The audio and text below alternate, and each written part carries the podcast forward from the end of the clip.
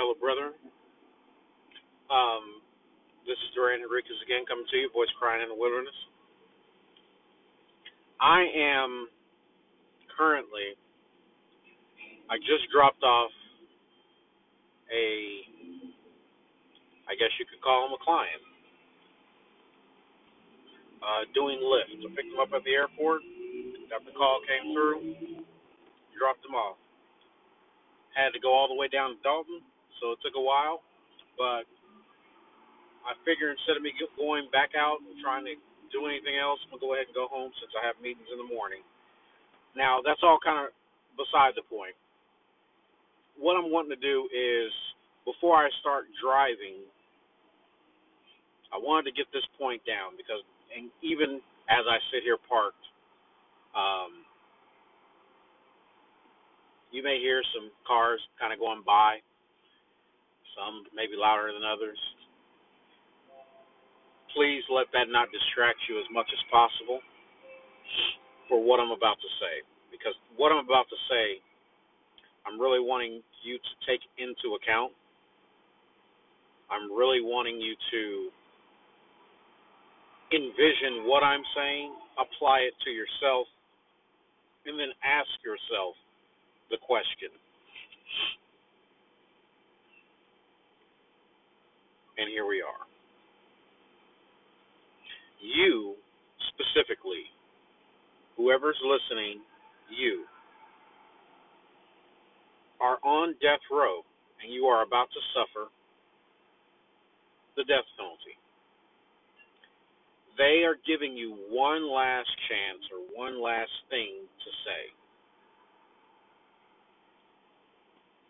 Would the following of what I'm about to say to you be what your last thoughts and phrase be? Fear God and give glory to Him. For the hour of.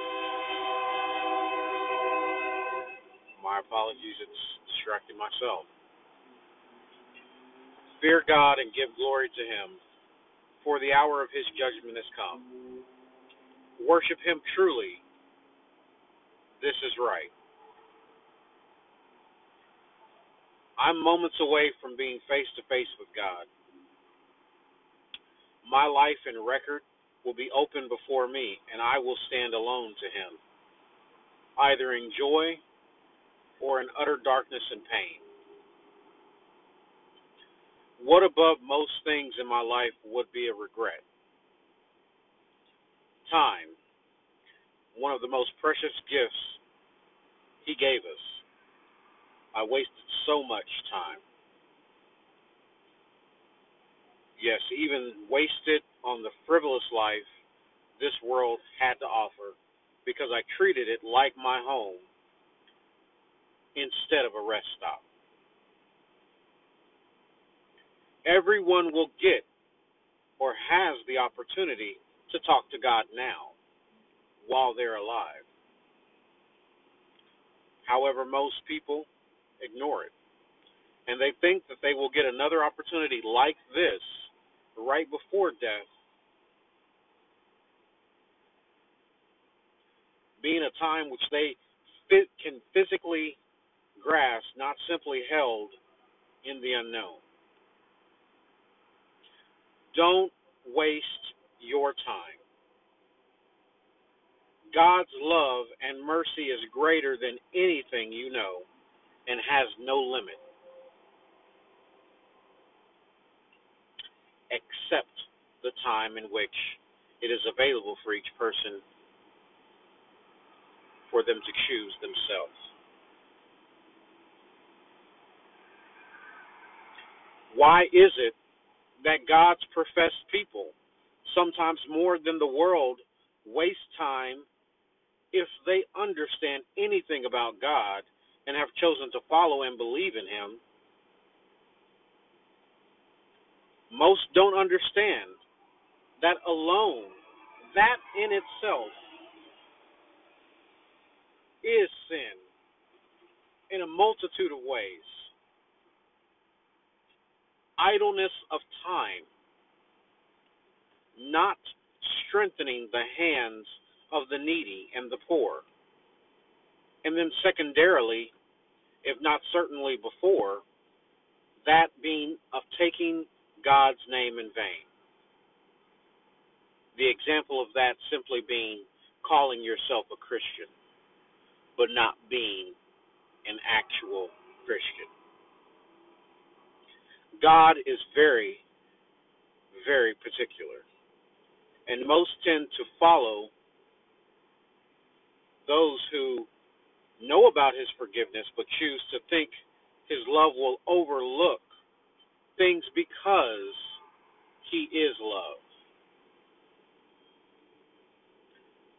Let us now stop wasting time. Use every day to spend some one on one time with Christ and ask Him Have you wasted time? Have I wasted time? And if so, on what and how?